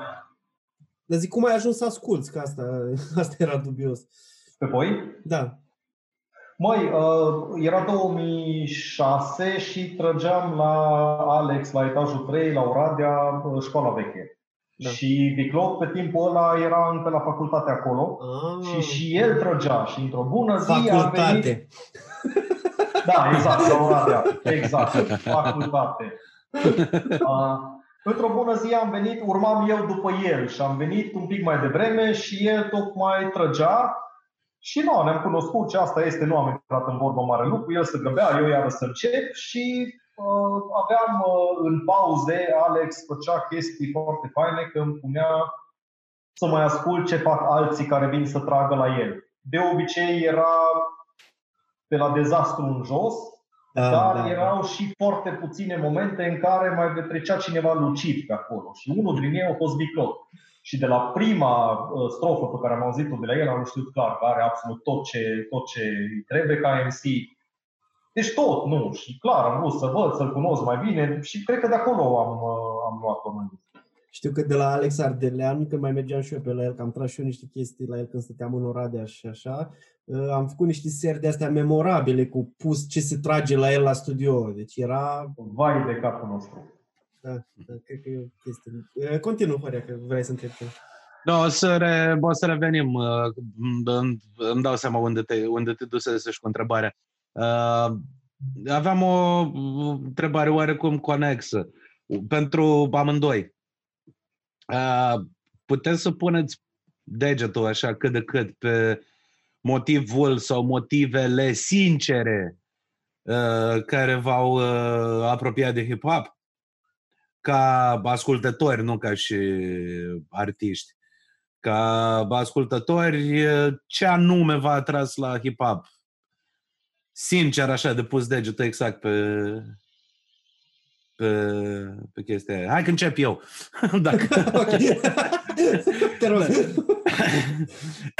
încep eu ca să vă dau timp să vă gândiți. Uh, pentru mine, cred că primul, primul, primul, cel mai important aspect și cu, cu am, cu magnitudine de șoc, așa, a fost, uh, a fost ineditul. Deci, faptul că până în momentul ăla nu mai auzisem ceva nici măcar asemănător ca nimic, adică și muzical oarecum, dar și ca, cum, nu știu cum să zic, uh, uh, ca și exprimare directă a unor a exprimare directă a unor gânduri, pentru că pentru mine și în continuare, mare parte de muzica pe care o ascult uh, e oarecum filtrată, oarecum filtrată, oarecum uh, mesajul, oarecum eufemistic, oarecum romanțat, oarecum uh, deci filtrat prin diverse. Mi s-a părut ceva șocant de direct și, din nou, ceva ce nu mai auzisem. Deci, să zicem că vă, șocul a fost prima, prima chestie. Dacă e să pun degetul pe, băi, ce anume m-a atras, a fost efectiv șocul, mai ales că vorbim de albumele de la... Adică eu mă refer pentru mine, ca să se înțeleagă, de albumele de la Mafia dinainte de dinainte de 97. Deci alea vechi, care erau, cum le știm. Și eu atunci, din nou, ca să se înțeleagă, eu atunci aveam pe la un 90 ani. Da, deci da, șocul a fost prima, prima chestie care m-a atras. Ulterior, normal, mai pot să mai pun degetul pe vreo două lucruri care evoluând normal. Dar la mine a fost chestia asta. Aveți o chestie, aveți uh, un punct așa asemănător pe care puteți să-l, să-l identificați? Ceva și la mine cred că cam tot aceeași chestie. Țin minte, când am auzit prima dată, nici măcar n-am auzit o piesă, eram cu baseball în cantonament și erau niște oameni mai mari pe acolo care aveau, era un interludiu de la mafia, dintre alea de făceau ei, știi, cu pula în pizdă, cu toate alea, toate alea, cum o fut, da, da, aia, da. cum nu știu ce. Da, da, da, unul, da. Din, unul dintre alea le-am ascultat și n-ai cum să rămâi, adică acum pentru oamenii care au copilărit mai târziu, nu mai e un șoc. Adică nu mai înseamnă nimic chestia asta că auzi o înregistrare cu ceva, dar în momentul ăla, auzind asta și am auzit-o în tren, m-am gândit că, bă, trebuie neapărat să ascult și chestia aia, că nu găseai așa ceva nicăieri. Și apoi cred că mai este chestia, cum sunt format eu, cum am fost format ca și gândire, mi-am format chestia asta, să fii cumva anticurent. Nu știu dacă e a, pentru mine asta a fost toată chestia, adică ce făcea marea majoritate a oamenilor nu-mi plăcea și atunci am încercat să îmi găsesc o parte a mea care să mă definea, să mă, știi că toți copiii au chestia aia, să fii rebeli, să nu știu ce. Nu o da. conștientizezi da. când ești copil, că chiar crezi că tu ești altfel și că, bine, și poate unii sunt, știi. Unii care rămân sunt, alții care trec așa prin diverse stadii, dar asta au rămas până în momentul de față chiar și cu hip-hop-ul, știi, acum hip-hop-ul a intrat în mainstream și așa, și cu tipul de hip-hop pe care îl ascultă, să aia care nu sunt la fel ca toți și încerc să găsesc părțile alea care, care sunt definitori. Știi? Și practic asta, să găsești uh, ceva care să, să fie un pic diferit față de status quo. Știi? La mine a fost în felul următor. Um, părinții mei întotdeauna ascultau acasă muzică. și cum am fost născut în 77, am început undeva la mijlocul anilor 80 să remarc și să realizez muzica. Și era întotdeauna muzică ușoară, nimic uh, ieșit din comun. Ce să asculta pe timpul ăla. Deci era foarte melodic, fiind din anii 80. Și, da, pop, ce să zic. Uh, mi-a plăcut foarte mult, însă deja atunci auzeam aceleași cuvinte pe care chiar dacă la început nu le înțelegeam, pentru că eram încă foarte mic și erau în engleză, dar mi se repetau un pic prea des după gustul meu. Adică era clar că e alt negativ, e alt, sună altfel, dar parcă spune același lucru sau foarte multe cuvinte ca și în piesa anterioară, pentru că astea sunt subiectele la muzică pop. Și ce m-a prins cel mai mult din primul și primul moment în care m-a prins uh, rap-ul a fost faptul că poți să spui altceva și poți să uh, bagi un mesaj destul de serios sau nu, sau doar entertaining, sau poți să faci absolut ce vrei tu uh, și totuși să fie muzică, să fie muzical și să poți să convingi, să nu doar vorbești despre aceleași rahaturi ca în muzica uh, pop, ceea ce se întâmplă și până în ziua de astăzi și asta e de fapt muzica pop, asta este, nu, nu pot să condamn. Dar asta a fost chestia care m-a atras cel mai mult, că pur și simplu pot să exprim foarte multe chestii Uh, și mi-a deschis și un orizont complet nou ce este posibil să faci cu niște cuvinte și cu un vocabular și cum poți să le învârți și să dai sensuri. Uh, asta a fost farmecul, farmecul numărul unu. Mai ai ceva, Horia, pe subiectul ăsta? Nu, no, probabil vrei să revii la faza cu, cu albumele, cu albumele românești? Nu, nu, nu, nu. nu, nu, nu mai am, că oricum meșter nu, adică știu, știam dintotdeauna că nu prea au ascultat uh, muzică românească în general, dar tu ești un caz special, pentru că de obicei oameni care, pe care îi uh, întrebam și spuneau că ei nu ascultă muzică românească, o spuneau dintr-un alt punct de vedere, dintr-un fel de distanțare de de, eu să, Da, sau dintr-un fel de snobism. Snobism, da. Și la tine nu-i cazul că, că te cunosc. nu-i cazul, nu cazul pentru că pur și simplu, deci o făceam atâta timp cât era muzica bună sau cât îmi plăcea mie să spun așa, că nu pot eu acum să fiu etalonul ce e bun și ce nu-i, și ce nu-i bun. Uh, ascultam pentru că luam ceea ce făceam eu, în primul rând, o luam foarte în serios de la un moment dat încolo, cred că de prin 97-99 încolo am început să iau foarte serios și clar că trebuia să ascult ce face concurența chiar dacă era cu tot o altă ligă, pentru că concurența era pe casete originale și oficiale și semnate cu case de discuri și eu eram doar un MC de provincie, dar luam chestia foarte competitivă și serios. Și mă interesa să aud ce fac ceilalți, dacă, dacă sunt uh, mai buni, dacă îi ceva de capul lor sau nu. O efectiv comparativ. Dar, uh, așa cum uh, tot, uh, tot genul ăsta de muzică s-a dus dracului la un moment dat, așa s-a dus dracului și calitatea uh, muzicii sau hip-hopului românesc. Pentru că pentru mine nu o să uit niciodată acel album preferat al meu de la, de la Mafia, care e după blocul. Ăla pentru mine e ceva absolut fabulos din toate punctele de vedere. Da super pizdos. E atmosfera care ți-o creează, nu da. multe albume reușesc asta. Da, da. După care au venit întotdeauna pentru totdeauna, de pe care deja mai am încă vreo 4 sau 5 piese care îmi plac foarte mult, dar restul nu. Și de acolo încolo, pentru mine s-a terminat, pentru că ceva s-a schimbat, s-a schimbat uh, și la negative și nu mai fost același lucru. Da, asta e foarte Uite că, tare, o, pentru că și eu am exact cam, cam aceeași viziune. Uite că aici e chiar interesant. Uite, chiar vreau să, chiar vreau să aud uh, topul tău, cred. Da, hai că dacă începem uh, cu asta, uh, o să facem cam în fiecare ediție de asta, o să facem un top, ceea ce eram foarte împotriva cu mulți ani, dar îl facem așa de distracție, nu îl facem, facem ca subiect de discuție, nu că ăsta ar fi etalonul sau că așa ar trebui să gândească toată lumea, e o chestie personală. Deci o să facem top 5 albume românești, și dacă încep eu, uh, sunt un pic, uh, trișez un pic, pentru că la numărul 5 am două, pentru că pur și simplu nu mă, nu mă pot hotărâ. Dar uh, primul pe care aș fi vrut să-l pun aici era Clarime de Bine. Așa nu o să spun tot, trebuie să spui și tu ce ai acum. Și dacă Băi, eu, nu le-am, eu, nu le-am, eu nu le-am în ordine, eu nu le-am, uh, la mine nu, este un, un zicem, un top 5, e o selecție de 5, nu un top în sensul de ierarhie, pentru că... Te auzi criteriul... foarte tare. Acum, eu? da, te auzi mai tare decât de obicei, dar nu știu de ce. Dar nu ai treabă. N-am făcut, n-am făcut nimic. Ah, ok, las-o așa. Zi. Uh, dacă vrei, nu, nu, nu, las-o așa. Lasă. Dau mai încet? Mm.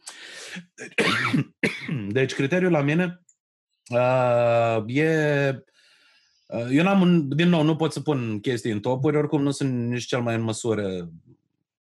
Da, Cel bine, puțin pe- disclaimer-ul e evident. Da, cel, pu- cel, pu- și la mine, cel puțin pe partea de hip-hop, uh, ar fi și un pic, uh, având în vedere că cât de mult am fost eu implicat în fenomen, care e mult mai puțin decât, uh, decât oricare dintre voi doi. Deci nu am... Uh, uh, încă, adică încă e o, o, o fază oarecum superficială la, la mine, dar uh, m, pentru mine sunt uh, albumele care, cu care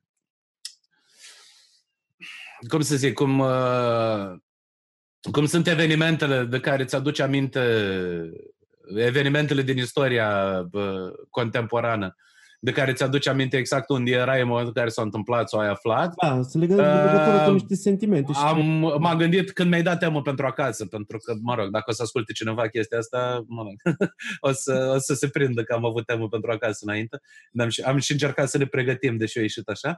Um, Uh, m-am gândit, uh, adică asta, asta mi-a venit. Uh, ce, dacă sunt, și sunt, uh, sunt mai mult, probabil mai mult de 5, nu cu mult mai mult de 5, albume pe care, la care mă pot gândi și pot identifica exact perioada. da, uh, aici, Exact perioada unde m-a lovit, cu exact cu amintirele alea, adică deodată în momentul în care spun albumul respectiv sau mă gândesc la albumul respectiv, se deschide deodată o, o, o întreagă perspectivă de uh, îmi vin în cap prieteni, nume, locuri, uh, tot. Tot, tot, tot, pentru că s-a, m-am, s-a, s-a identificat cu, cu perioada respectivă. Și dacă ar fi să o punem uh, și bă, cronologia e oarecum, și asta e oarecum simplistă, pentru că sunt trei dinainte de 2000 și două după 2000, care coincid din nou cu niște perioade de ale mele de interes. Uh, Bine. înțelegi? având în vedere că nu sunt uh, nu sunt într-o într-o ordine, mă rog, da, încep cu unul din cele trei dinainte de 2000 și pentru mine, evident, e de cartier. Da. Ca pentru multă altă lume. Adică, pen- pentru că, da, aveam vârsta, aveam tot, impactul a fost, uh, bine, le știam și pe cele dinainte, impactul nu a fost atât de mare. În schimb, de cartier l-am știut, a fost printre puținele albume pe care știam absolut pe de rost, absolut tot ce se întâmpla acolo, de la primul până la ultimul sunet, lăsând versuri la o parte și de știam, uh, ți-l, ți-l, ți-l povesteam, dacă nu ți-l cântam, puteam să ți-l povestesc secundă cu secundă de la început și câte măsuri sunt de la prima piesă până la ultima piesă și tot.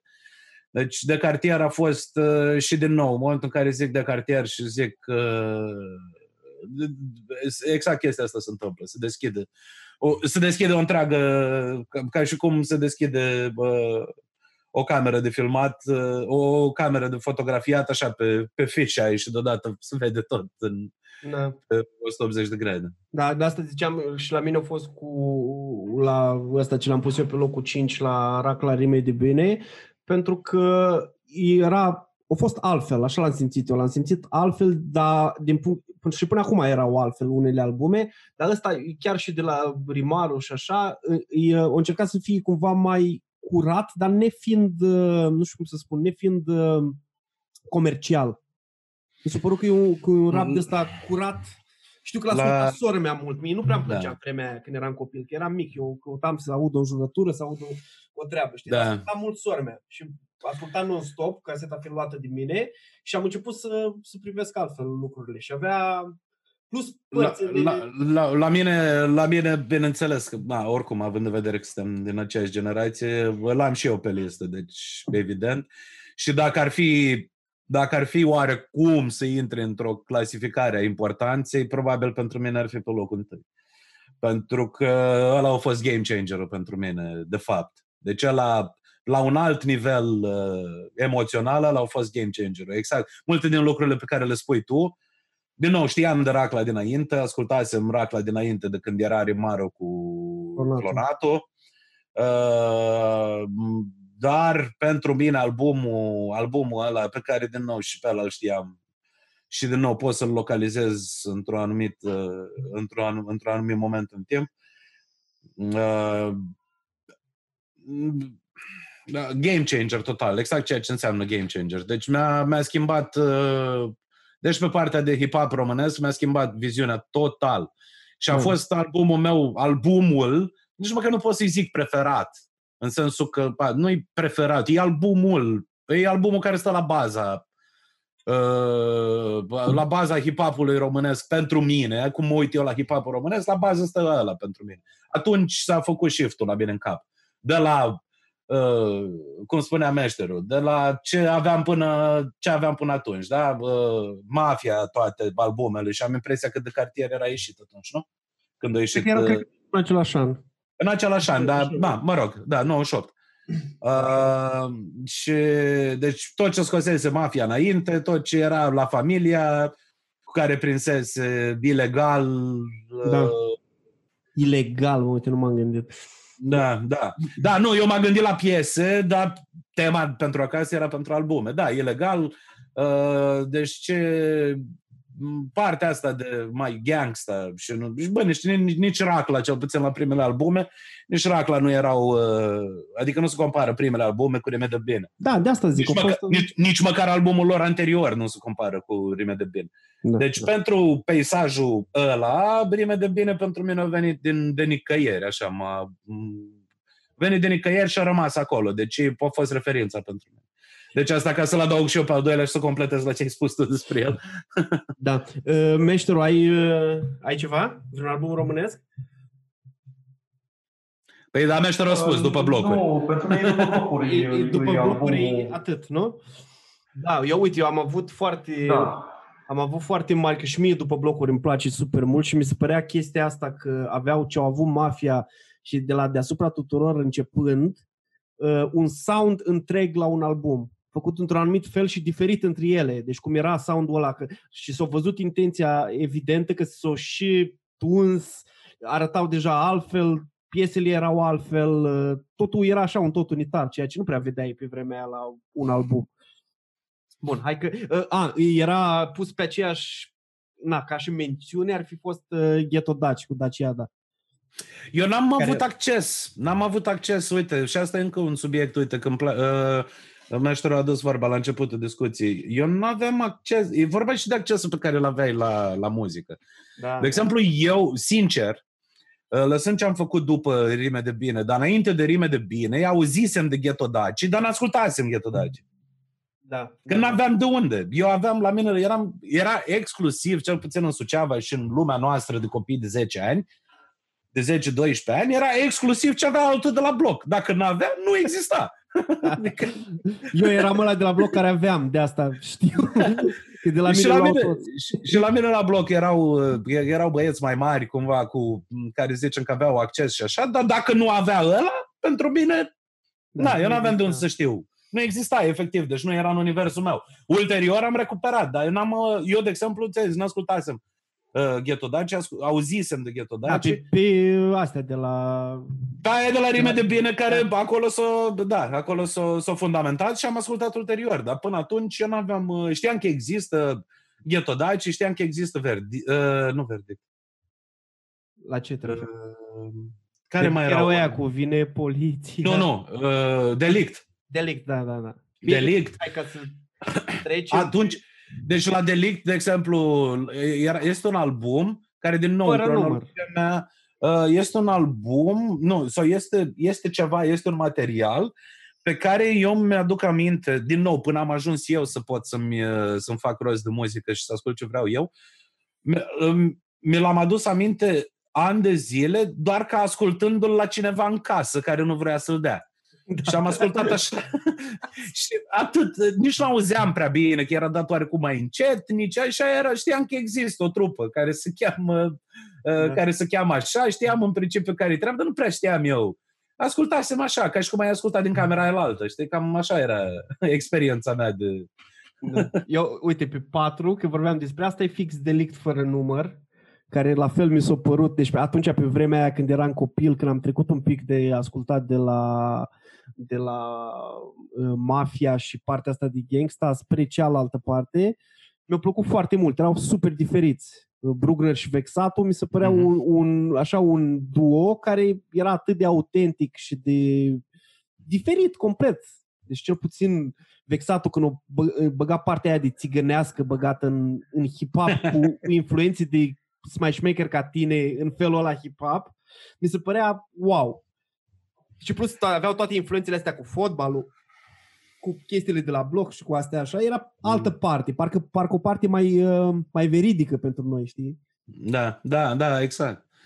Deși, din nou, uite, factorul șoc, pentru mine, tot din perioada aia, deci unul din, cum am zis, eu am trei din perioada aia, și da, absolut evident care sunt, dacă mai stai un pic și, și, uh, și te gândești. Al treilea, că deja le-am zis pe două, al treilea e uh,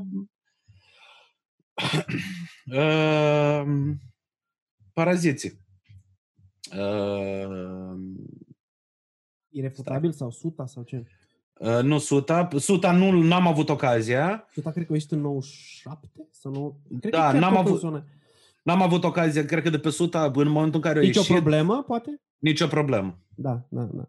Ăla era ăla cu coperta roșie, care a ieșit da, 98, da. 99? Cred că da. Putem să Așa, da. Cu omul din lift, cu... Da, da, da. da. Așa. E, ăla, din nou, pe factorul, și îmi aduc aminte, deci, na, din nou, ca să fie clar, aveam Uh, aveam uh, în jur de 11-12 ani, ai mei foarte, ai mei, mă rog, tai că destul de neînțelegând uh, ce și de unde nu prea era foarte de acord, deci eu în principiu ascultam pe, ori pe șest, ori ascultam cu, na, cu copiii la bloc. Și țin minte că uh, providerul meu de hip-hop, care era un băiat cu mult mai bătrân ca mine, în sensul că era cu vreo de ani mai mare, uh, da, în, în, în ochii mei era deja aproape un adult. Da, da. Uh, că, na, um, când mi-a dat caseta cu, cu paraziții, eu de la el luam, de zici că făceam mare trafic de ceva, știi, era tot ritualul ăsta și mi-a zis mi-a zis, bă, da, vezi, ai grijă că lui era să nu fie confiscată de la ăia pe care... da, da, da. Aia era principala grijă, știi? Bă, eu ți-o dau, nu era nimănui că, bă, să strică sau că o strici sau că nu aveai ce să faci. Dar era, bă, dacă te, că dacă te prinde taică tot să nu mi-o ia mie. știi? Și mi-a zis, uh, și mi-a zis, uh, băi, eu ți-o dau, dar ai grijă că aici e concurs de jurături. Deci aia n-a să, n-a să niciodată chestia aia, știi? Și dialogul ăla și contextul în care era, cum era, mersesem la el la ușă, știi? Și el deschisese așa ușa un pic și făcea treaba printre, printre atâta deschizătură, că era și el cu ai lui acasă. Și, da, și aia a fost uh, albumul ăla de la Paraziții, care, din nou, pe partea aia de, dinainte de, de pe partea inițială de șoc a ceea ce poți auzi, din nou a fost uh, pentru mine, pentru mine a fost uh, probabil apogeu, așa. Bun. Uh, la mine pe 3 pun uh, Cedric Alchimia, Alchimia Veninului, care iarăși mi se pare masterpiece. Nu știu dacă ați ascultat, dacă da, da, da, da, da. dar fix masterpiece pentru ce o însemnat partea asta, altă partea următoare și partea lângă astea două părți, știi, partea veche, partea da. gangsta și ce urma după aia, ca o... Ca o... Da, uite, eu, eu n-am, da, înțeleg perfect de ce. Eu știu că am ascultat albumul ăla exact când a ieșit amândoi, că eram... Cred că la Eram pe, era, eram pe felie la București, da. Um, eu n-am nimic din partea nouă, pentru că nu m-a, mi-au plăcut lucruri, dar nu m-au, uh, nu pot să le bag în categoria pe care am descris-o, știi, ca să zic că, băi, Uh, deci încă trebuia să fiu la o anumită vârstă. Și cele două, că le dau pe amândouă, nu sunt niciuna, cred că o să iau pe, to- pe toată lumea prin surprindere cu astea. Eu cred că uh, ghicesc unul, dar hai că îți spun dacă ghicesc. Nu, uh, Verita Saga. L-am ghicit. Dar Verita care... Saga, primul? Uh, primul ăla din 2003. Da, da, da. da. Uh, care pentru mine din nou a fost un shift, că deja începeam deja mă gândeam, mă gândeam, deja făceam lucruri. Da. Deci eram la nivelul de făcut lucruri și era, o, deja ascultai cu alte urechi toată treaba. Și albumul, albumul ăla pe mine m-a... Și atunci și încă foarte, încă câțiva ani după, uh, din nou, a însemnat o deschidere spre partea nouă, oarecum, că nu poți să pui Verita Saga în partea Nici în partea veche, nici în, par- nici în partea gangsta, nici în partea Și ei au aia, fost deci- foarte autentici și Da. pe felia lor și au deschis ei o felie de asta și pentru Da, alți oameni. Da. Și celălalt, uh, din nou, uh, probabil, uh, probabil șocant, uh, albumul lui Biță din 2004. Sevraj. E, e un pic șocant, dar într-adevăr. Care, care, din nou, pentru mine era foarte important. Pentru mine a fost important. Din nou pot să conștientizez momentul ăla și lucruri pe care... Pentru că deja eram foarte aproape de, de a face chestia asta constant și faptul... Uh, nu pot să zic că m-a inspirat, dar nu pot să zic că m-a inspirat în sensul de influențat, dar m-a, ins- m-a inspirat prin faptul că exista.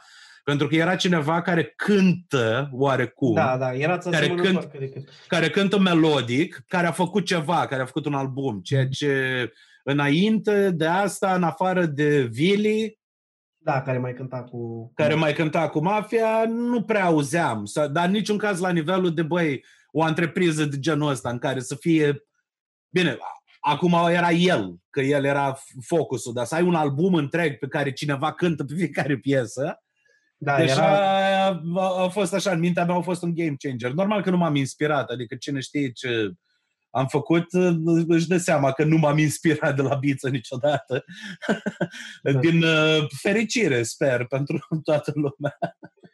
Dar uh, o însemna ceva. O înce- o însemnat, chestia aia o însemnat ceva, faptul că în economia uh, în economia uh, cum să zic, a posibilităților de a face lucrurile pe care le-am făcut ulterior. Din nou, ăsta era 2004, deci era până atunci făcusem piese cu diversi oameni, adică, dar eram din nou, era, eu eram partea exotică din, Da, din toată treaba, da. din toată treaba, era partea care, așa, deci era înainte de ceilalți, practic. Încă Da. era înainte de ceilalți, era înainte de...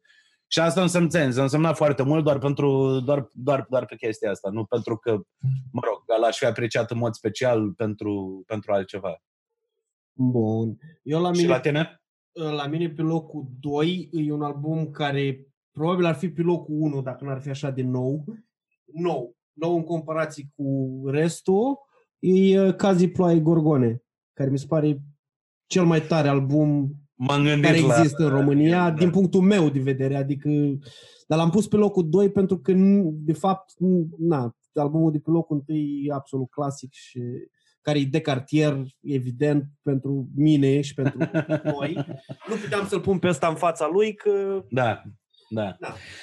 M-am g- gândindu-mă la asta, să fiu, să fiu sincer, da, bă, m- m-am luat în calcul uh, albumul, mi-a venit în cap albumul ăla. Din nou, ți-am zis, lista mea, lista e mai lungă pentru că se referă la genul ăsta de albume care au marcat un moment. Și într-adevăr, albumul ăla de la Cazi pentru mine este da, e ceva uh, care e nu... ceva care, exact, care a, în momentul ăla în timp a fost un Păi pic... nu, e ceva uh, care nu a mai existat și nici nu o să mai existe vreodată. Asta, asta e o, o chestie pe care mi se Da. pare... Adică, na, să fii atât de mișto și atât de out of nowhere, știi cum a apărut și cum l-am văzut. Da.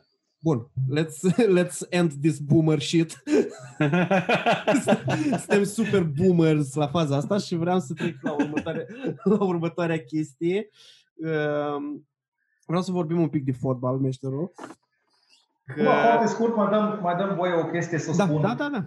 Uh, și în legătură cu, cu albume pe care le-am ascultat foarte puțin din rap românesc. Uh, trebuie luat în considerare că din anul 90 și până la albumele despre care tocmai vorbim, cele mai timpurii, 97, 98, 99, am avut acces timp de 7, 8, 9 ani la cea mai grozavă eră a rapului Da, care a existat da, vreodată. da. da, clar. Uh, eram răsfățat cu un nivel absolut fantastic de diversitate și de tot ce vroiai tu și din punct de vedere a producției și a absolut totul. Diferența când mai ascultam și un album românesc, diferența de calitate, de voci, de flow-uri, de instrumentale era de la cer la pământ. Deci mi-era foarte greu să fac pasul înapoi, să ascult ceva ce a ieșit în 97 sau în 98 care suna de parcă ar fi trebuit să, trebuie să fi fost ieșit în 88 sau 89. Pentru că asta a fost diferența, atât de mare a fost diferența doar la bituri, de exemplu, doar la tobe, să nu vorbim de altceva. Erau foarte, foarte rudimentare, nu știu de unde scoase. Cred că producția serioasă a început aici ceva, ceva mai târziu sau poate chiar atunci în anii respectiv. Dar era diferența, era enormă, enormă. Și nu mai, nu mai, nu mai făceam față să dau acum înapoi, să ascult așa ceva. Pentru că, repet, pentru mine contează foarte mult producția, în primul rând, aia cu aia începe sau se termină totul și după aia uh, trebuie să ai o voce, trebuie să ai un flow, trebuie să ai ceva cu care să mă acaparezi. Iar cei mai puțini au asta în industria românească. Cei mai puțini. Așa e, așa e, poți să înțeleg chestia asta și mai ales pentru cineva, dar din nou, tu uh, meștere, ești un altfel de, de cunoscător al fenomenului uh, care, exact cum ai spus, da, dacă eu aș cunoaște un stil deja, de, dacă l-aș cunoaște deja de 10 ani, un anumit stil care există de, în momentul ăla de 20, da. și eu îl cunosc de 10 sau chiar de mai bine și deodată apare ceva care înțeleg exact la ce te referi, adică orice gen ar fi.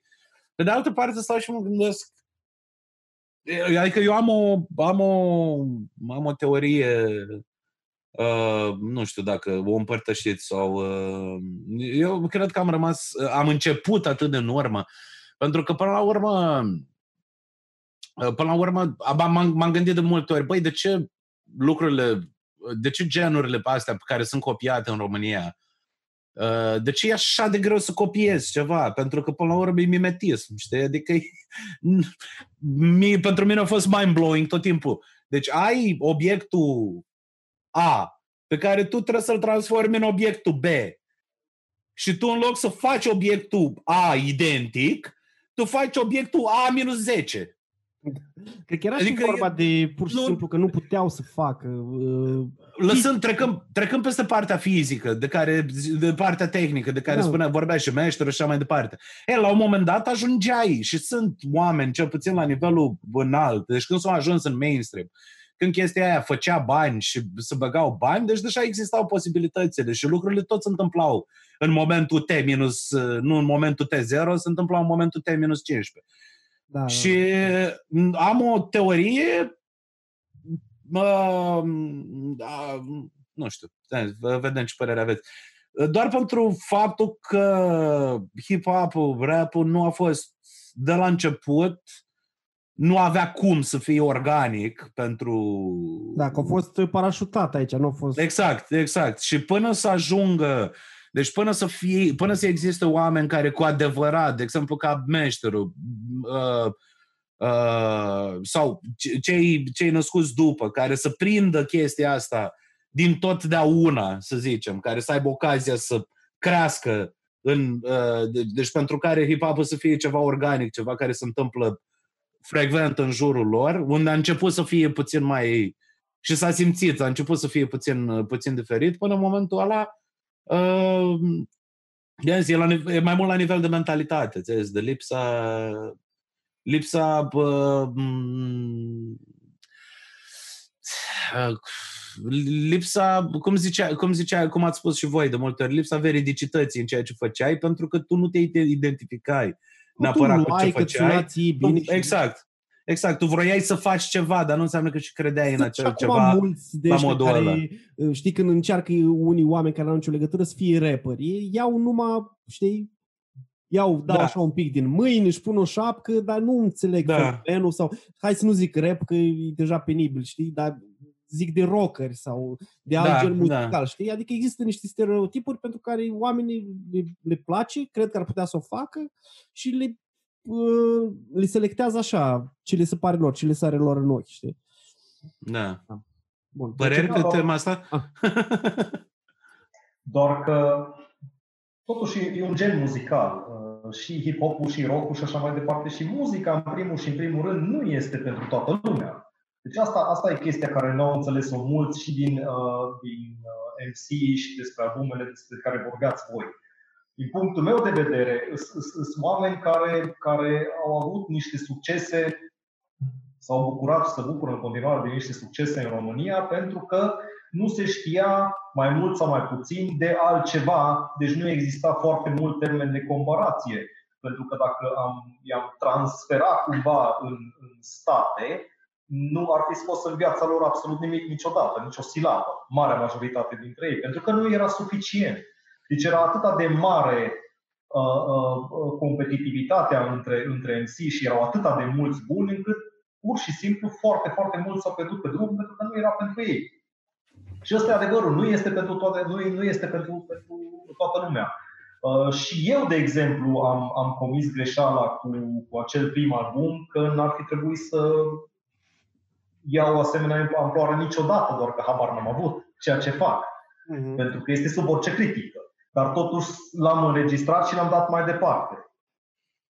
Asta se întâmplă mai ales și în ziua de astăzi tot mai mult, pentru că fiecare face rap, toată lumea. Da, da. Dar nu este pentru yeah. toată lumea. So, so, so let's settle the score with, with, with rhythmic metaphor. Nothing, nothing, nothing, nothing like the old school. I, I, I, I remember way back. Rewind me now, back, back in the days, back in the days, back, back in the days, ways, ways.